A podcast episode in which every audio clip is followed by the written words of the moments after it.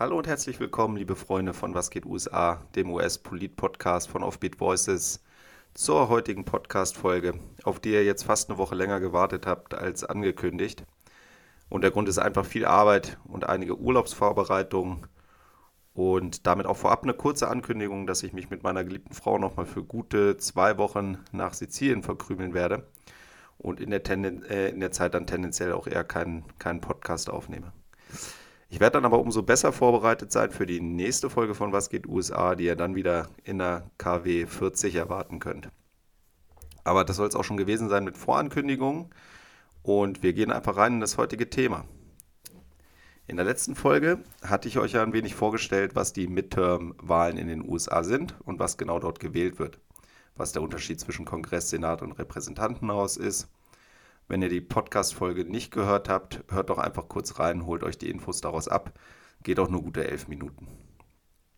Heute will ich euch nämlich darauf aufbauen, gerne einen Überblick dazu geben, was so ganz konkret eigentlich die entscheidenden Faktoren für den Ausgang dieser Wahlen sind. Ähm, Wenn es die Folge nicht zu lang macht, werde ich auch noch auf die aktuellen Trends und Geschehnisse rund um diese super wichtige Wahl Anfang November eingehen. Und ja, gucken wir einfach, wie weit wir da kommen heute. Ich will die Folge auch nicht zu lang machen. Äh, wenn ihr euch fragt, ob knapp zwei Monate vor der eigentlichen Wahl das nicht alles ein bisschen früh ist, ähm, vielleicht nur kurz, es gibt durchaus ein paar gute Anfasser dafür, mal auf den Trend zu schauen. Es sind so ein paar wichtige Vorentscheide getroffen worden und es gab da auch schon die ersten vorgezogenen Wahlkreisentscheide. Also schauen wir mal, ob der Ausblick noch in diese Folge passt. Ansonsten gibt es einfach ein kleines Follow-up dieser Folge äh, zu dieser Folge im Anschluss. In dieser Folge will ich auf jeden Fall einige wichtige Faktoren für diese Wahl äh, mit euch einmal strukturiert durchgehen, indem ich euch aufzeige, was in der Vergangenheit so die Midterms eigentlich ausgemacht und entschieden hat. Das lässt sich aus meiner Sicht äh, ganz gut in fünf Punkten zusammenfassen. Also das wird quasi so eine Top-5-Folge der wichtigen Faktoren für die Midterm-Wahlen generell, mit einer kleinen Einschätzung, welchen Einfluss sie auch in dieser Wahl haben könnten. Also let's go mit einer kleinen Top 5 Liste der wichtigsten Faktoren für die Midterms. Ich wünsche euch ganz viel Spaß bei dieser Folge von Was geht USA. One, two.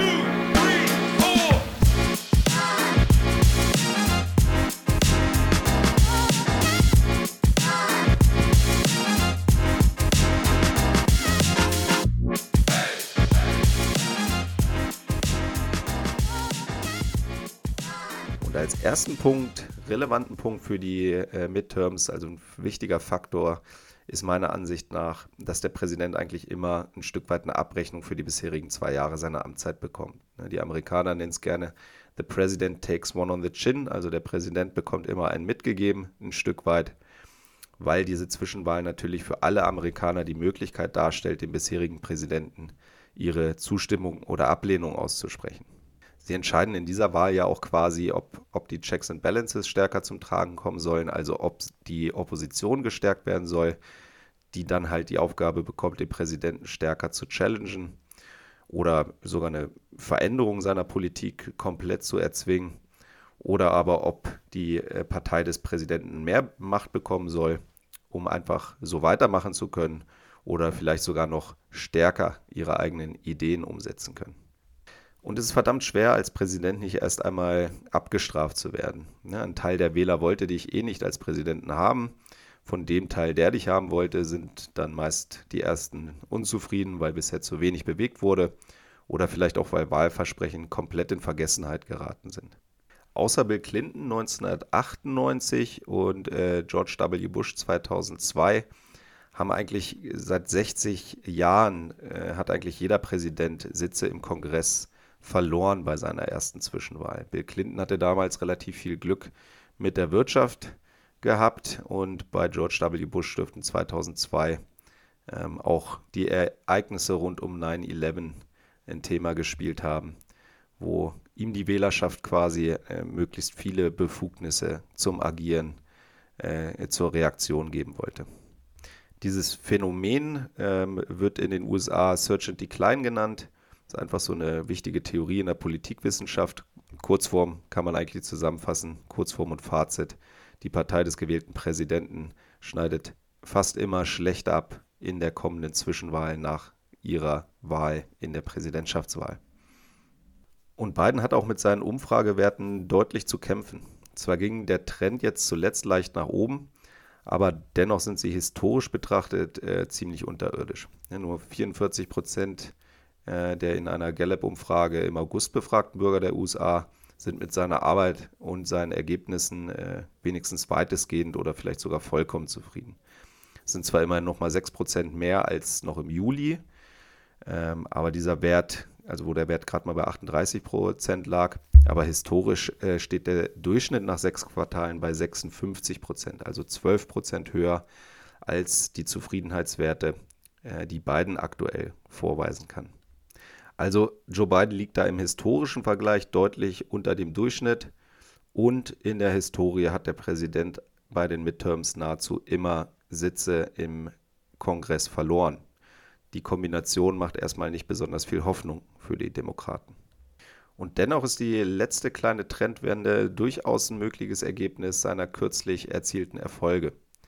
So hat er zuletzt einige Dinge durchaus erfolgreich durchs Repräsentantenhaus und den Senat gebracht, unter anderem den Inflation Reduction Act, so ein 737 Milliarden ähm, Paket für, für, für die Infrastruktur in den USA und ähm, Klimawandel vorbeugen, Energiewende, äh, Gesundheitssystem und auch Bekämpfung von, von, von Dürren im, im Westen der USA. Ja, also 737 Millionen Euro Paket Zustimmung in Senat und Repräsentantenhaus bekommen, hat zudem auch Studentendarlehen bis zu 20.000 Euro erlassen. Ja, das Thema Student Loans betrifft tatsächlich relativ viele Amerikaner, hat auch ein Volumen von, von fast 9 Milliarden US-Dollar und zwingt halt äh, viele Amerikaner eigentlich äh, jahrelang äh, meist zwei Jobs irgendwie machen zu müssen, um diese Student Loans und, und hohe Mietkosten und so weiter tragen zu können. Ne? Gerade medizinische Hilfskräfte, die halt nicht so viel verdienen wie Ärzte, aber trotzdem erfolgreiches Studium nachweisen müssen. Äh, gerade die hatten zum Beispiel dann auch in der Corona-Pandemie einfach, einfach dreifach gelitten. Doch trotz dieser letzten Erfolge muss man schon äh, unterm Strich sagen, hat Biden nicht so geliefert, wie es sich viele von ihm erwartet haben und versprochen haben. Es lag nicht zuletzt aber auch daran, dass halt er im Senat quasi in den eigenen Reihen, also in den Reihen der Demokraten, zwei Querschläger hatte. Das war einmal äh, Joe Manchin aus äh, West Virginia und Kirsten Sinema aus Arizona. Beide selber mit ziemlich engen finanziellen Verpflichtungen zu Ölkonzernen und anderen Großunternehmen und, und einfach einer generell deutlich konservativeren Agenda. Ich könnte sagen, quasi zwei Halbrepublikaner, die aber halt auch so nur ihre, ihre ähm, Bundesstaaten in West Virginia und Arizona, die tendenziell eher sehr, sehr republikanisch geprägt sind, gewinnen konnten. Die aktuelle Sitzverteilung im Senat liegt bei 50-50, wobei die Stimme der äh, Vizepräsidenten Kamala Harris bei einem 50-50-Entscheid eine ausschlaggebende Stimme abgeben kann. Diese beiden Kandidaten konnten aber durchaus sehr, sehr viele Vorschläge ähm, von Joe Biden blockieren, ähm, indem sie einfach aus den eigenen Reihen der Demokraten nicht zugestimmt haben. Ziel der Demokraten wird also sein, im Senat mehr Stimmen zu gewinnen, eine deutlichere Mehrheit zu haben, um halt diesen Querschlägern ein Stück weit auch den Wind aus den Segeln nehmen zu können und ihre eigenen Themen massiver fortsetzen zu können. Wie die Chancen der Demokraten da stehen, ähm, die Mehrheiten im Senat äh, auszubauen, darauf würde ich gerne in den Punkten 3, 4 und 5 der wichtigen Faktoren nochmal mit euch eingehen und würde jetzt erstmal auf die Wahl der 435 Repräsentantinnen im wichtigen Repräsentantenhaus eingehen und einen wichtigen Faktor für die Wahl eben dieser Kandidatinnen.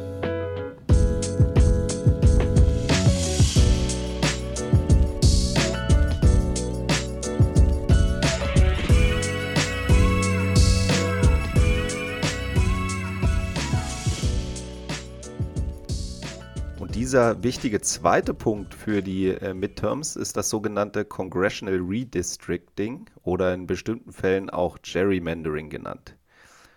Dieser Punkt ist, wie gesagt, lediglich wichtig fürs Repräsentantenhaus. Wenn ihr euch an meinen letzten Podcast erinnert, wird der Senat ja ähm, auf Ebene des gesamten Bundesstaates gewählt, also jeweils zwei Vertreter eines Bundesstaates ziehen in den Senat ein. Man wählt also quasi den Kandidaten auf Ebene des gesamten Bundesstaates. Die 435 Repräsentanten im Repräsentantenhaus werden aber auf Ebene von äh, lokalen und regionalen Wahlbezirken gewählt. Und die werden halt regelmäßig neu zusammengestellt. Dieses äh, Redistricting ist generell auch erstmal überhaupt kein besonderes Phänomen. Es geschieht mindestens alle zehn Jahre und ist sogar vorgeschrieben gesetzlich, weil alle zehn Jahre nämlich ähm, immer eine neue Volkszählung äh, durchgeführt wird und dann findet entsprechende Anpassung der 435 Wahlbezirke ähm, statt und eine Neuschneidung. Weil, wie gesagt, die Zuschneidung der Wahlbezirke einfach auf die Anzahl der potenziellen Wählerstimmen in den äh, Distrikten ausgerichtet sein soll. Und Menschen ziehen nun mal um. Gewisse Landesteile werden dünner besiedelt, andere Landesteile äh, gewinnen an Bevölkerung dazu und das muss halt regelmäßig für den Wahlprozess wieder angepasst werden, dass man den Zuschnitt dieser Wahlbezirke an den neuen äh, Bevölkerungszahlen ausrichtet. Generell soll das Ziel dabei halt immer sein, dass möglichst jede Stimme gleiches Gewicht hat für die Zusammensetzung des Kongresses. Es, sie hat es auch auf Ebene des einzelnen Wahldistriktes. Ne? Also wählen, wählt jetzt eine Einheit von 100 Menschen halt einen bestimmten Kandidaten in einem Wahldistrikt, zählt jede Stimme gleich viel. Was es allerdings nicht bedeutet ist, dass auch 100 Prozent der Repräsentanten im Repräsentantenhaus genau die Anzahl der Stimmen widerspiegeln, die jede Partei halt bekommen hat. Und das liegt halt daran, wie diese Wahlbezirke geschnitten sind. Wenn wir uns als Beispiel einfach mal vorstellen, Berlin würde zu den USA gehören und es würde dort die Wahl von Repräsentanten im Repräsentantenhaus stattfinden. Würde man jetzt Friedrichshain und Kreuzberg in ein Wahldistrikt packen, ist nahezu 100% sicher, dass irgendeine progressive Partei gewählt werden würde.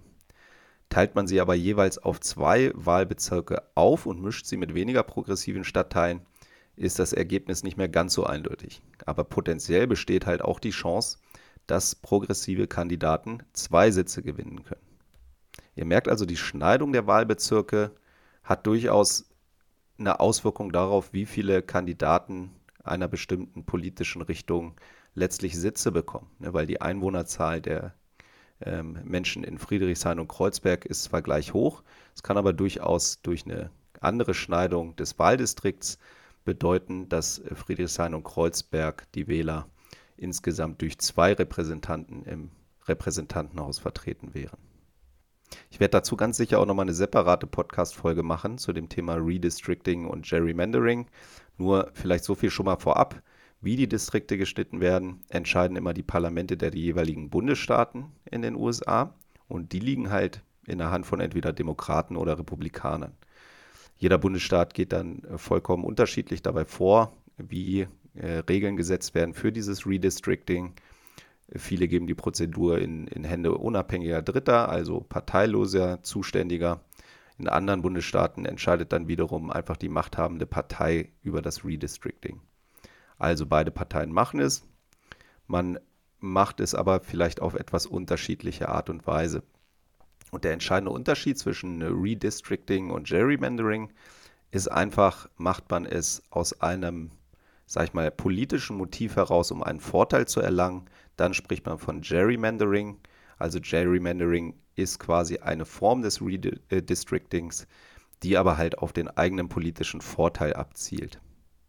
Tendenziell kann man sagen, dass die Republikaner deutlich häufiger die Macht über dieses Redistricting selber ausüben und auch häufiger zu ihrem eigenen Vorteil nutzen, während es äh, demokratisch regierte Bundesstaaten häufiger zumindest häufiger in die Hand unabhängiger, parteiloser Dritter abgeben und von Gerichten entscheiden lassen. Generell sind auch diese Redistricting-Ergebnisse ähm, vor Gericht anzufechten.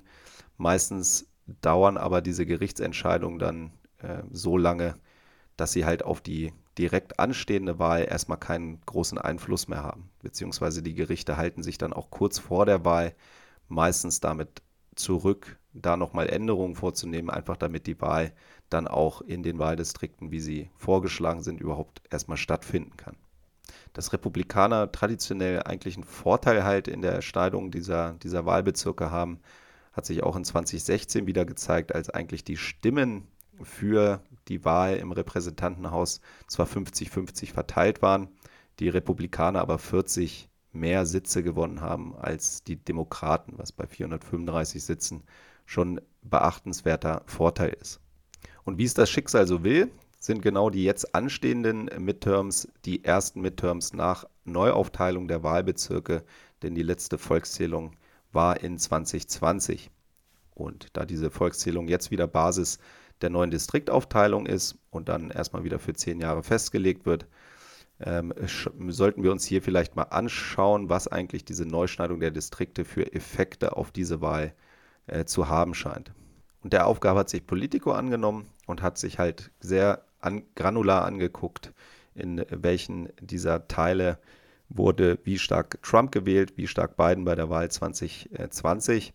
Und allein durch die Neuschneidung jetzt äh, zu den Wahlen der Midterms gibt es rund zehn Distrikte, die Trump hinzugewonnen hat, einfach nur durch die Neuschneidung der Wahlbezirke. Also wenn man jetzt analog das Ergebnis der Wahlen 2020, wer hat für Trump gestimmt, wer hat für Biden gestimmt, hätte alleine diese Verschiebung der Wahlbezirke bzw. diese Neustrukturierung halt einen Sitzvorteil, würde einen Sitzvorteil bedeuten für die Republikaner von zehn Sitzen. Einige dieser Redistricting-Entscheidungen ähm, der Bundesstaaten sind auch aktuell vor Gericht angefochten. Allerdings kann man jetzt äh, sehr sicher davon ausgehen, dass jetzt so kurz vor der Wahl da keine Gerichtsentscheidung mehr geben wird. Sprich, das ist erstmal das Bild, mit dem es in die Wahl der Midterms 2022 geht. Also durchaus ein nicht zu unterschätzender Faktor, der hier auch wieder leicht für die Republikaner ausschlägt, also eine Verbesserung von zehn Sitzen. Und damit starten wir auf zum relevanten Punkt 3 für diese Midterms, der dann wiederum etwas mehr den Senat betreffen wird.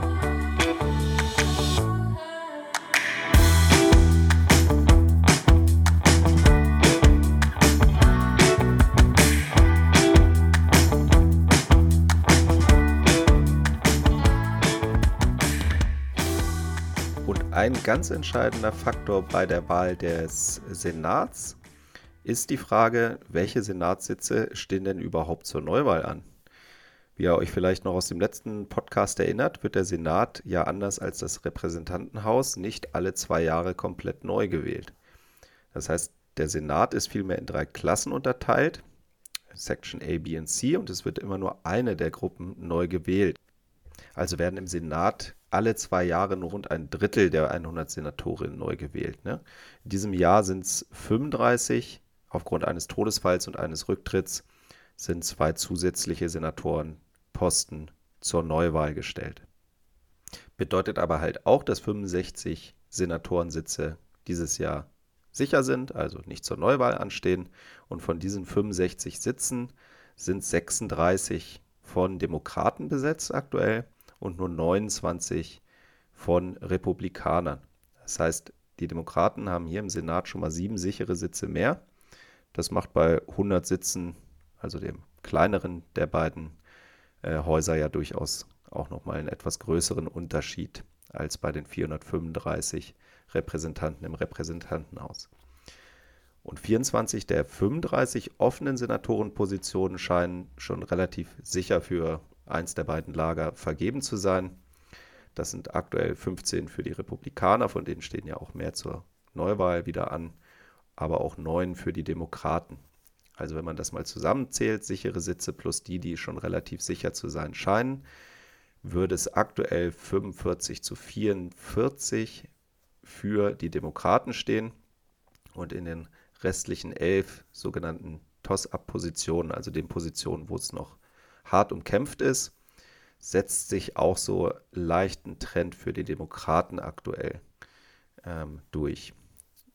Also es zeichnet sich zumindest ab. Durchgesetzt hat sich da noch gar nichts, aber es zeichnet sich durchaus ein Trend ab. Und warum das so ist, darauf würde ich gerne in den letzten beiden Punkten mit euch eingehen. Äh, Punkt 4 und 5, der wichtigen Faktoren für die diesjährigen Midterms. Und das sind die Punkte, was sind eigentlich die aktuell dominierenden und treibenden Sachthemen und wie lassen sich die Wähler für diese Themen eigentlich mobilisieren. Und diese beiden Punkte würde ich mit euch gerne einmal ein bisschen zusammengefasst betrachten. Ne, auf Ebene der Sachthemen gibt es die unterschiedlichsten Dinge, die die Menschen in den USA aktuell umtreiben. Das ist die wirtschaftliche Situation, die Inflation, wir kennen es selber. In den USA nennt man das die sogenannten Kitchen Table Topics, also einfach mit Blick aufs Portemonnaie und mein täglichen, meine täglichen Probleme beim Einkaufen und so weiter, beim Tanken. Das sind auch in den USA eigentlich mit die entscheidendsten Themen. Und hier schneidet Biden beziehungsweise einfach die aktuelle Situation auch in den USA natürlich gar nicht gut ab. Auch wenn zuletzt der Rückgang der Öl- und Benzinpreise äh, weiter fortschreitet, sind die immer noch auf absoluten Rekordwerten. Und auch die Inflation ähm, ist zwar vergleichsweise noch im Griff, lässt sich aber aufgrund der wirtschaftlichen Ausnahmebedingungen nur zu gut als Schwäche der aktuellen Regierung verkaufen. Ja, in den USA herrscht, äh, herrscht im August 8,3 Prozent Inflation äh, im Vergleich zum Vorjahr. Es waren 8,5 Prozent noch im Juli. Ähm, also eine leichte Verbesserung im Trend, aber das merkt man halt als Normalbürger aktuell natürlich noch nicht.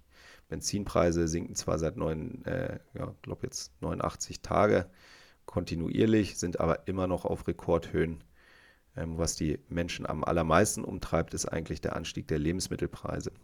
Und die haben halt ähm, nochmal 1,6 gegenüber dem Juli zugenommen.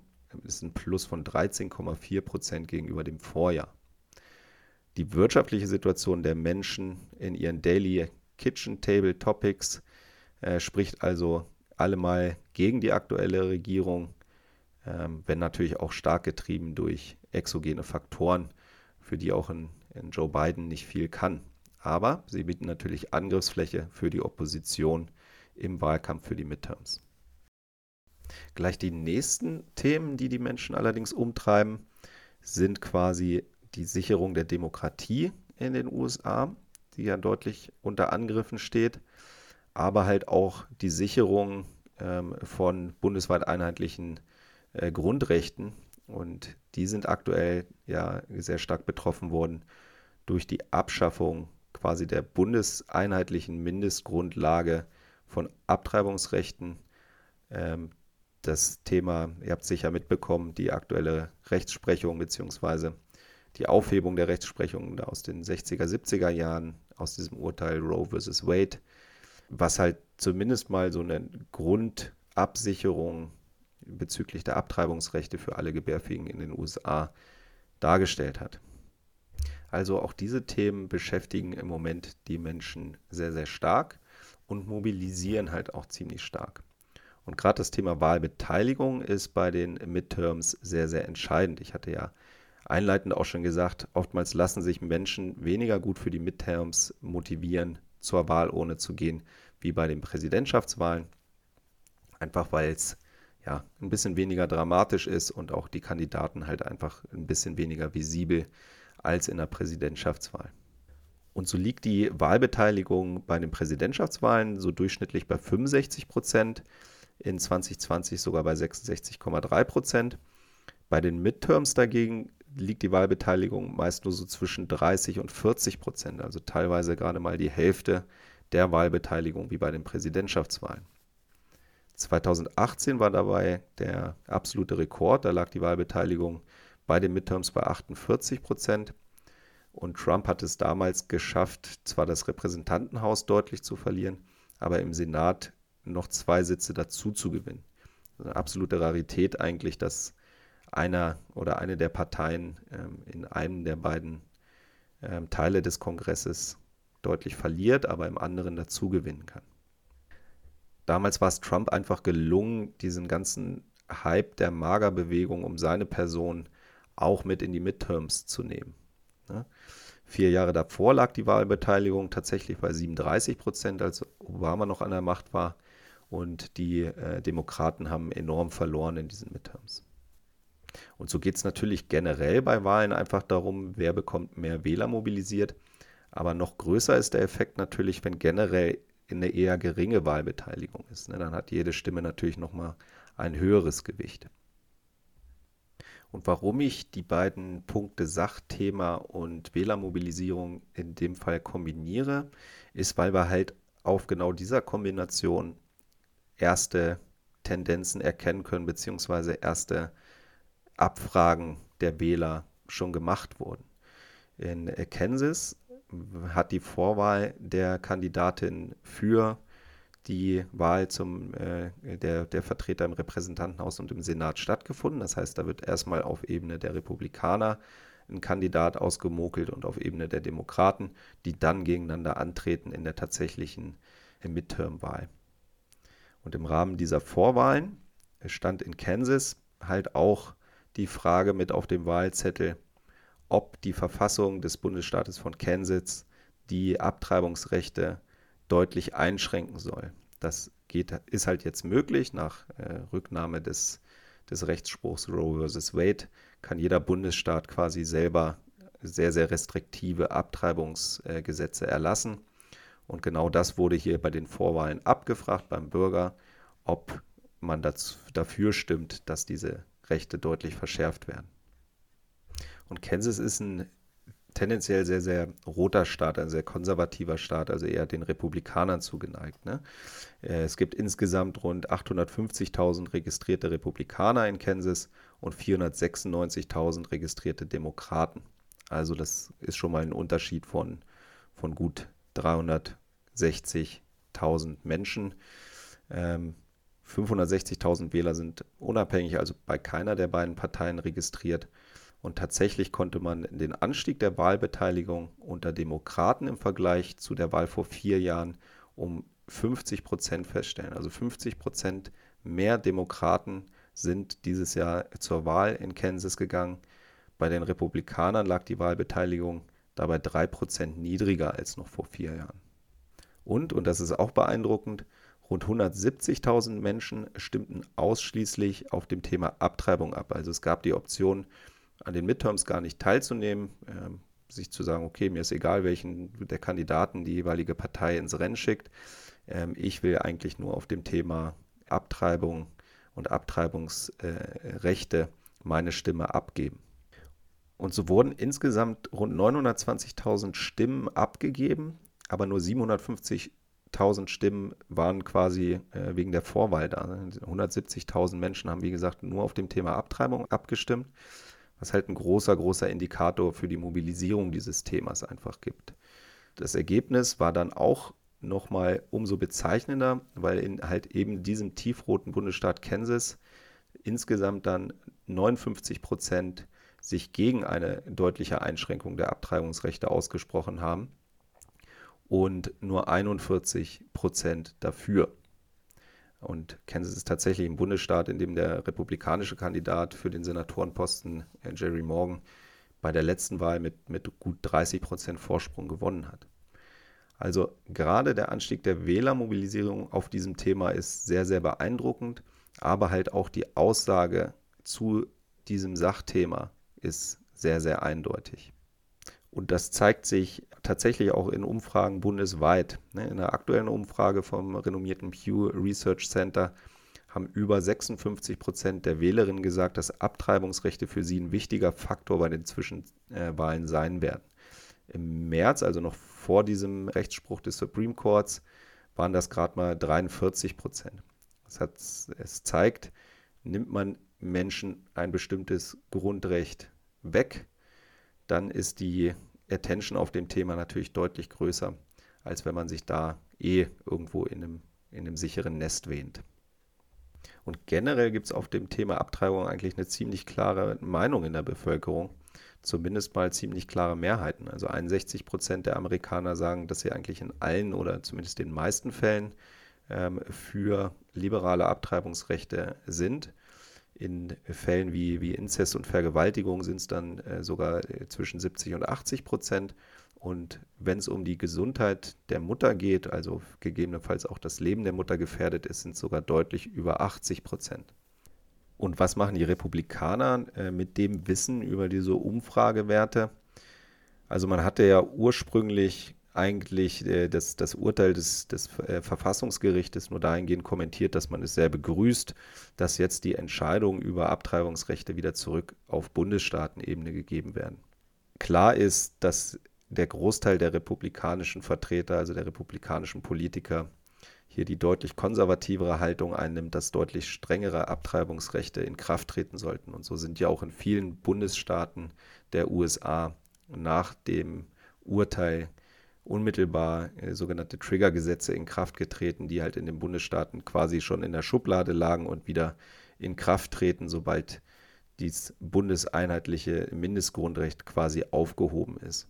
Und so hatte man argumentiert, dass man im Endeffekt eigentlich nur dafür ist, dass diese Entscheidung jetzt wieder an die Bundesstaaten zurückgegeben wird und so halt der Wähler einen unmittelbareren Einfluss darauf hat, ob man das, ein Grundrecht auf Abtreibung halt unbegrenzt einschränken kann auf Bundesstaatenebene.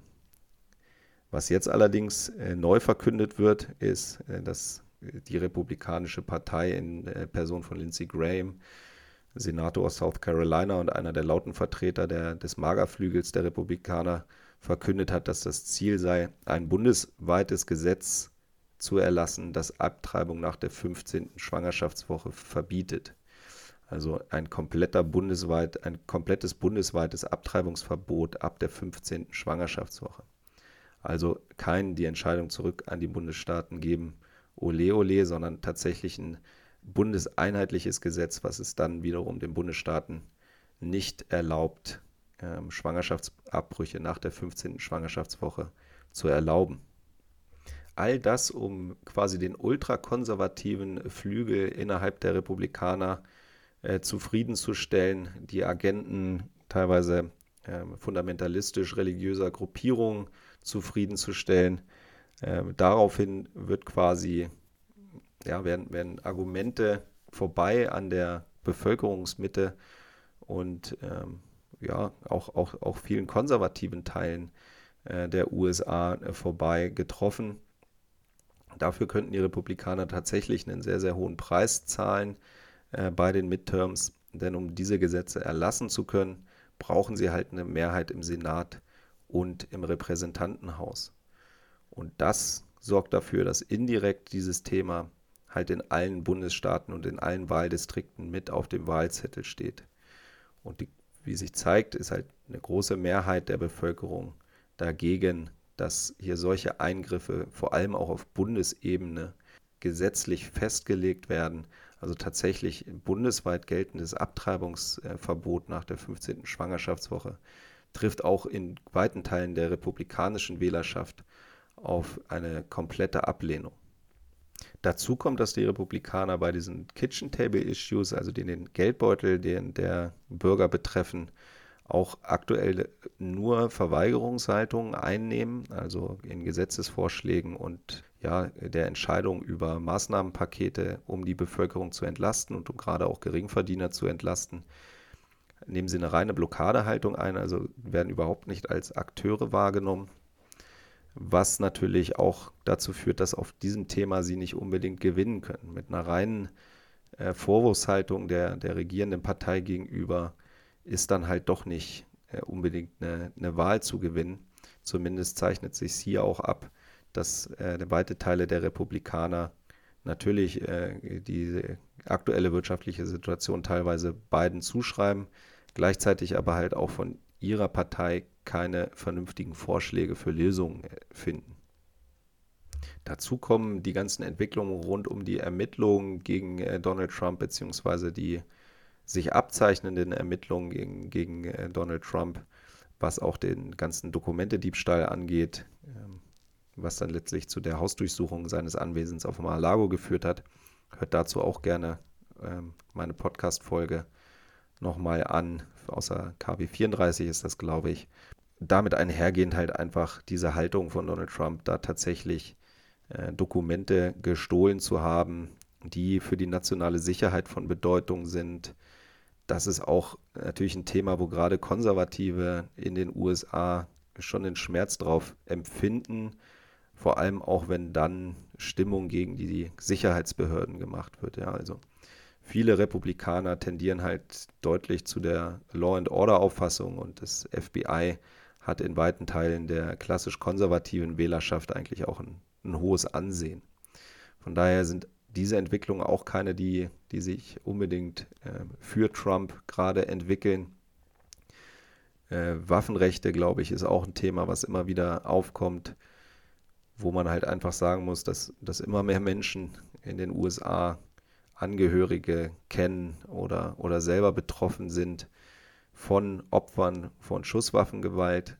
Es nimmt halt, kann man sagen, ja, von Monat zu Monat die Anzahl derer zu, die unmittelbar oder mittelbar betroffen sind von Schießereien, gerade auch mit Sturmgewehren. Und hier ist halt auch für viele, auch republikanische, konservative Wähler, ähm, nicht mehr ganz verständlich, warum keine Maßnahmen ergriffen werden, um diesem Problem in irgendeiner Form Einhalt zu gebieten. Also dass wenigstens grundlegende Hintergrundchecks erlaubt werden oder eingeführt werden, dass halt Verbote auch für Menschen ähm, erlassen werden, Feuerwaffen oder gerade auch Sturmgewehre äh, zu haben, die halt irgendwo einen Hintergrund auch, auch einen gewalttätigen Hintergrund haben. All solche Dinge, die eigentlich eine in dieser Ära, bevor dann letztlich die NRA Wahlkampfspendendominanz, äh, dieser ganze Irrsinn losging in den USA, eigentlich weit verbreitete Meinungen auch waren, äh, wird immer mehr wieder erkennbar, dass, dass es auch hier viele Republikaner gibt, die sagen, irgendwo hat das Ganze eine Grenze und es geht hier darum, Menschen zu schützen.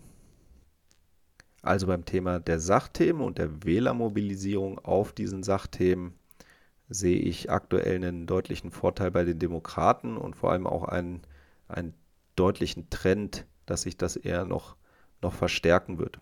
Lassen sich Trends immer schwer vorhersagen und auch die Länge von gewissen Trends immer schwer vorhersagen, aber aktuell sehe ich da die Nadel äh, in Richtung der Demokraten ausschlagen. Und wo wir uns jetzt die fünf wichtigen Punkte äh, der Midterms, die fünf wichtigen Faktoren einmal angeschaut haben, schaffen wir es, glaube ich, auch noch mal einmal kurz drauf zu kommen, was ist aktuell denn schon gelaufen und was sind daraus vielleicht noch für Tendenzen halt auch zu erkennen. Von daher schauen wir einfach mal drauf, was ist bisher passiert.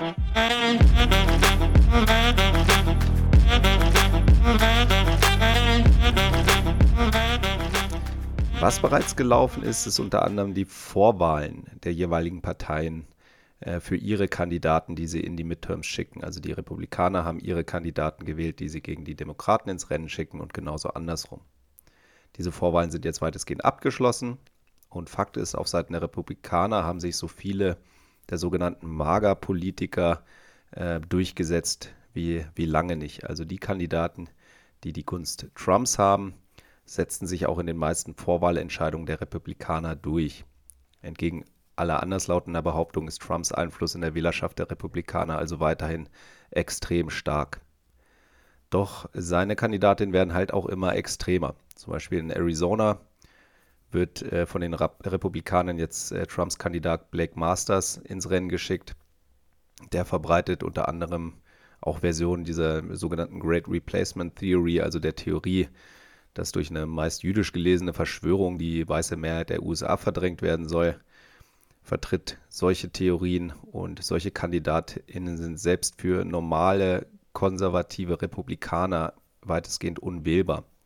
Und so ist halt zu erwarten, dass viele von diesen der Wahl dann fernbleiben. Man muss sich dabei verdeutlichen, dass die stark polarisierenden Kandidatinnen oftmals halt nur knapp über 50 Prozent der Wählerstimmen aus den eigenen Reihen bekommen bei diesen Vorwahlen.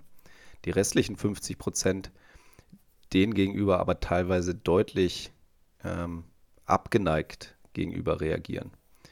Und so macht es halt in einem knappen Bundesstaat oder Wahldistrikt, in dem halt sonst eine 50-50-Entscheidung äh, zu erwarten wäre, schon viel aus, ob dann von den republikanischen Wählern halt immerhin gut 25 bis 30 Prozent dem Kandidaten der eigenen Partei den Wahlgang verweigern. In einem Rennen um einen noch als vakant eingestuften Senatorenposten, dem Posten in Pennsylvania zum Beispiel, steht mit äh, Fetterman auf Seiten der Demokraten, so ein progressiver Lokalheld der Arbeiterbewegung, auf dem Stimmzettel. Und ihm gegenüber steht äh, ein republikanischer Kandidat, der eigentlich aus New Jersey äh, stammt, und, äh, stammt und der im Wahlkampf eigentlich von einem Fettnäpfchen ins, ins nächste tritt. Und Mehmet Oz ist ehemaliger Fernsehdoktor der Oprah Winfrey Show und verkörpert mittlerweile für fast jeden so einen vollkommen abgehobenen, reichen Kandidaten, der überbordend weltfremd über die angeblichen Probleme der Bürger von Pennsylvania schwadroniert.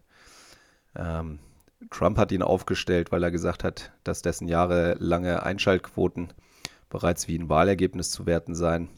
So versteht Trump halt Politik. Ähm, es wird erwartet, dass Mehmet Oz genauso wie alle anderen Kandidaten, die er aufgestellt hat, ähm, eventuelle Wahlniederlagen ähm, ja, anfechten werden, beziehungsweise von Wahlbetrug sprechen werden. Alle von ihm benannten Kandidaten oder von ihm supporteten Kandidaten gelten auch als die sogenannten Election Deniers, also denen, die immer noch die Wahlergebnisse der Präsidentschaftswahl aus 2020 anzweifeln, nicht anerkennen und, und auch offen noch Verschwörungstheorien darüber verbreiten. Und die Demokraten haben tatsächlich auch auf die Karte gesetzt, sich ähm, genau diesen extremen Trump-Kandidaten stellen zu wollen. Teilweise haben sie ähm, sogar mit Wahlkampfspenden diese Kandidaten unterstützt, damit sie halt gegen diese Kandidaten ins Rennen gehen können, weil sie sich da größere Erfolgswahrscheinlichkeiten von versprechen. Durchaus ein Spiel mit dem Feuer, bedenkt man die Überraschung, die man 2016 bei der Präsidentschaftswahl erlebt hat. Also wenn das daneben geht, haben nicht nur die Demokraten, sondern alle Bürger dieser Bundesstaaten und des gesamten Landes verloren. Ich denke aber tatsächlich auch, dass viele Entwicklungen in der Vergangenheit ähm, sowie die immer äh, weiter stattfindende Radikalisierung dieser Magerfraktion tatsächlich einen starken Spaltungseffekt innerhalb der Republikaner vollzogen hat. Ne, die Partei hat quasi sehenden Auges zugelassen, dass sie nur noch die Wahl hat, vollkommen verstrahlten Demokratiefeinden zu folgen oder halt keinerlei Chance auf politische Macht mehr zu haben. Das kommt dann halt davon, wenn man radikalen antidemokratischen Kräften Platz einräumt. Die füllen den dann halt aus bis in die letzte Ecke, bis nichts anderes mehr über ist. Mittlerweile sagt selbst der Fraktionsvorsitzende der Republikaner, Mitch McConnell, dass er für die Senatswahl weniger Chancen sieht als, als vor diesen Vorwahlen der Kandidatin für die Republikaner. Ähm, die Begründung, die er dafür nennt, ist auch sehr bezeichnend. Er sagt nämlich, dass die Qualität der Kandidaten bei den Senatswahlen eine größere Rolle spielt als bei den Wahl, Wahlen der Repräsentanten für das Repräsentantenhaus. Also durchaus ein Eingeständnis selbst des Fraktionsführers der Republikaner im Kongress, dass sich hier tatsächlich qualitativ äh, äh, Kernschrott durchgesetzt hat in den Vorwahlen der, der Republikaner die halt auch auf den Sachthemen keinerlei ähm, Relevanz für die Bevölkerung in irgendeiner Form vertreten. Also werden halt tatsächlich gerade Diskussionen geführt, äh, dass es mittlerweile einen Disney-Film mit einer farbigen Ariel, ja richtig, Ariel die Meerjungfrau gibt. Ähm, und da über solche Themen möchten die Republikaner aktuell die Wähler motivieren. Da hier ja ein überzogene Wokeness eines angeblich linksgrün dominierten Disneys ihre, ihre Kinder gerade misserzieht. Also es ist wirklich belustigend anzusehen, wie sich mit 50-jährigen Politiker zu Mehrjungfrauen-Fachmännern stilisieren.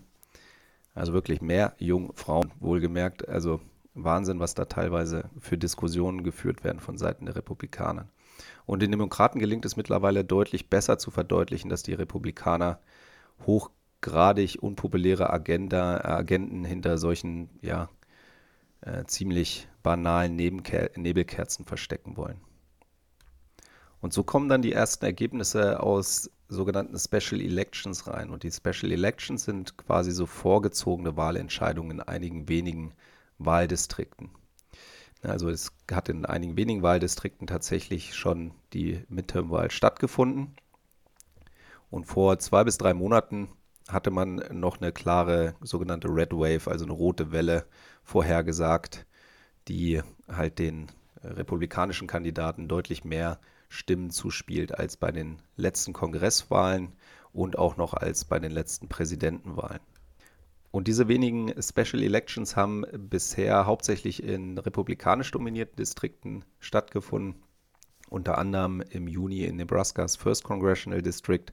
Da hat Mike Flood sich durchgesetzt, der republikanische Kandidat mit sechs Prozentpunkten Vorsprung vor dem demokratischen Kandidaten, was erstmal viel klingt, aber wenn man sich dann mal anguckt, dass sein Vorgänger, äh, der jetzt übrigens nicht mehr zur Wahl äh, ansteht, weil er abgetreten ist wegen einer Verurteilung, das FBI belogen zu haben, äh, der hatte im Jahr 2020 noch mit 22 Punkten Differenz gewonnen und Donald Trump hatte sich bei der Präsidentschaftswahl 2020 mit 15 Prozentpunkten damals äh, vor Biden platziert. Also sind die 6 Prozentpunkte von Mike Flood auf jeden Fall nicht der Trend in der republikanischen Wählerschaft, den man als Red Wave bezeichnen kann. Dasselbe in Minnesota, da auch im First Congressional District. Da hat sich Brad Finstead mit 4 Prozentpunkten gegenüber dem Demokraten durchgesetzt, wo Trump noch mit 10 Punkten gewonnen hatte. Und in New York im 23. Distrikt hat sich äh, Joe Sempolinski äh, mit, mit sieben Punkten Vorsprung durchgesetzt als Republikaner. Da hatte Trump noch mit 11 Prozent gewonnen und sein Vorgänger vor vier Jahren äh, mit 17 Prozentpunkten. Hier gab es übrigens die Neuwahl, weil der äh, Vorgänger ähm, Tom Reed eine Lobbyistin sexuell belästigt hat. Also auch sehr, sehr schöne Gründe für Neuwahlen, muss man sagen bezeichnet manchmal auch über die bisherige Qualität, die da von republikanischer Seite aufgeboten war. Also eine Red Wave sieht durchaus anders aus als dieser Trend in der Zusage für die aktuellen republikanischen Kandidaten. Und so hat es dann auch den, die ersten, sag mal, zwei tatsächlich auch Upsets, also Überraschungen gegeben. In Alaska im ersten äh, Congressional District hat dann im August äh, sich mit Mary äh, Peltola, äh, eine Demokratin, gegen die, ja, ich sag mal, Hauptkandidatin der Republikaner Sarah Palin durchgesetzt. Die sagt vielleicht dem einen oder anderen auch noch was. Die war so eine der ersten, die in Richtung Magerbewegung eigentlich aufgefallen sind, beziehungsweise die damals schon ziemlich die Töne angeschlagen hat, die dann auch ein, Donald Trump eingeschlagen hat. Ähm, der Distrikt war 50 Jahre republikanisch ähm, dominiert. Ne? Also äh, Don Young, nach 50 Jahren äh, ist er verstorben und es standen Neuwahlen an und man hat sich hier nach 50 Jahren dann für die demokratische Kandidatin entschieden. Hier war auch ganz interessant, das Wahlsystem war da, ist da ein bisschen anders. Da standen quasi mehrere Kandidaten beider Parteien äh, zur Wahl. Und am Ende braucht es eine absolute Mehrheit, um sich im ersten Wahlgang durchzusetzen. Ist das nicht gelungen, wurden die beiden, werden für die beiden ähm, ja, Erstplatzierten aus dem ersten Wahlgang ähm, quasi findet kein zweiter Wahlgang statt, sondern es wird im Endeffekt im ersten Wahlgang gesagt, wen man denn als Zweit-, Drittkandidaten und so weiter wählen würde. Und äh, Peralta hatte sich äh, schon im ersten Wahlgang durchgesetzt, also die Demokratin und im zweiten Wahlgang hat sich dann nochmal verdeutlicht, dass halt die Wähler, auch die vorher republikanisch oder die eine republikanische Kandidatin gewählt haben, in der, im, als zweiten Wahlvorschlag sich nicht für Sarah Palin, die von Trump unterstützt war, ausgesprochen hatten, sondern tendenziell auch eher für Peralta, äh, Peltola. So von daher hat sich hier auch genau dieses gezeigt, was ich vorhin angesprochen habe, dass letztlich die Kandidatin, äh, die von Trump nominiert wird, teilweise in dem anderen republikanischen Lager deutlich abgelehnt wird. Und es gab noch eine Special Election in New York im 19. Distrikt. Eigentlich ein klassischer Swing District, also einer, der ja, mal blau, mal rot, rot wählt und eigentlich seit 1996 immer den äh, zukünftigen Wahlsieger auch bei den Präsidentenwahlen gewählt hat. Ne? Also wir haben Obama gewählt, haben Trump gewählt, jeweils als die gewonnen haben und das halt seit 1996. Und hier hat sich mit Pat Ryan auch ein Demokrat durchgesetzt, sogar mit 1,1 Punkten Vorsprung. Das äh, ist derselbe Vorsprung, den, den Joe Biden auch in 2020 in diesem Distrikt erzielt hat. Also wenn die serischen Fähigkeiten der Wähler in diesem Distrikt anhalten, ähm, hat sich hier ein Demokrat durchgesetzt und man könnte das ein Stück weit als, als Zeichen lesen. Und so komme ich zu einem Fazit und das lautet, es bleibt spannend. Also der Aspekt, dass die neu gewählten Präsidenten erstmal abgestraft werden bei den Midterms, die aktuelle wirtschaftliche Situation der Bürger in den USA, als auch die Effekte des äh, Redistrictings dieses Jahr sprechen für einen Sieg der Republikaner. Dagegen stehen die weniger vakanten Sitze im Senat, die sonstigen aktuellen Sachthemen sowie die zu erwartende Mobilisierung der Wähler auf diesem Thema, äh, auf diesen Themen auf den Punktezetteln der Demokraten. Heißt noch knapp zwei Monate, in denen Trends umschwenken können und neue Trends entstehen. Aktuell spricht auf jeden Fall vieles dafür, dass die deutliche rote Welle ausbleibt. Es besteht sogar eine durchaus berechtigte Hoffnung, dass wie schon bei der Präsidentenwahl ausreichend Wählerinnen den Weg zur Wahlurne suchen, um zu verhindern, dass immer rechtsradikalere Kräfte ihr Leben verschlechtern und ihre und die Grundrechte anderer in der Gesellschaft mit Füßen treten. Meiner Ansicht nach stehen die Chancen der Demokraten eigentlich ganz gut, hier die historischen Trends zu brechen, die ihnen eigentlich keine Chance einräumen. Und auch wenn sie noch viel zu wenig progressiv sind in ihren Bemühungen für positive Veränderungen äh, für die USA, so sind sie doch so viel weniger fatal für die Bevölkerung als die Republikaner um Donald Trump mit ihrer radikal antidemokratischen und auch radikal konservativen Agenda. Betrachtet man auch die prorussischen Haltungen des Magerflügels, dann ist diese Wahl auch wichtig dafür, ob Amerika weiterhin die Souveränität der europäischen Staaten mitverteidigt oder ob man mit Russland einem Land halt freie Hand gewährt, das mit dem Angriffskrieg auf die Ukraine wieder das Pulverfass eines Europas zünden kann, indem halt der stärkere Nachbar territoriale Zugewinne über Waffengewalt generiert. Auf unserem Kontinent mit mehr Ländergrenzen auf kleinstem Raum als jeder andere wäre das wohl ziemlich fatal, wenn die USA hier als Unterstützer der Souveränität der europäischen Staaten wegfällt, wäre das für uns auch in Deutschland, glaube ich, ein, ein sehr, sehr schlechtes Signal. Also ist diese Wahl auch aus europäischer Sicht eine wichtige für die Zukunft. Die Demokraten, äh, Demokraten handeln natürlich in der Ukraine auch stark im eigenen Interesse der USA, aber seien wir froh, dass diese sich wenigstens in dem Ergebnis mit den unseren decken in dem Fall. Eine USA unter politischer Macht der Republikaner droht dann eher den europäischen Kontinent schnell für die wirtschaftlichen Interessen einiger weniger Großakteure an Russland zu verkaufen. Also ich drücke hier durchaus mal mindestens einen Daumen für die Demokraten und halte euch natürlich auf dem Laufenden. Ich denke, in sechs Wochen macht ein kurzes Update zu diesem Thema Sinn und dann tauchen wir auch tiefer ein in die Staaten, die das Zünglein an der Waage zu den eventuellen Mehrheiten im Senat und Repräsentantenhaus sein können. Zwischendrin können wir uns vielleicht auch noch ein bis zwei anderer wichtiger Themen widmen. Bleibt also neugierig. Wir gehen jetzt, wie gesagt, erstmal eine kurze Urlaubspause, melden uns nach zwei Wochen auf Sizilien, dann in der KW 40 wieder. Ich hoffe, ihr bleibt bis dahin gesund, stabil, aber flauschig. Alles Gute, euer Daniel von Offbeat Voices.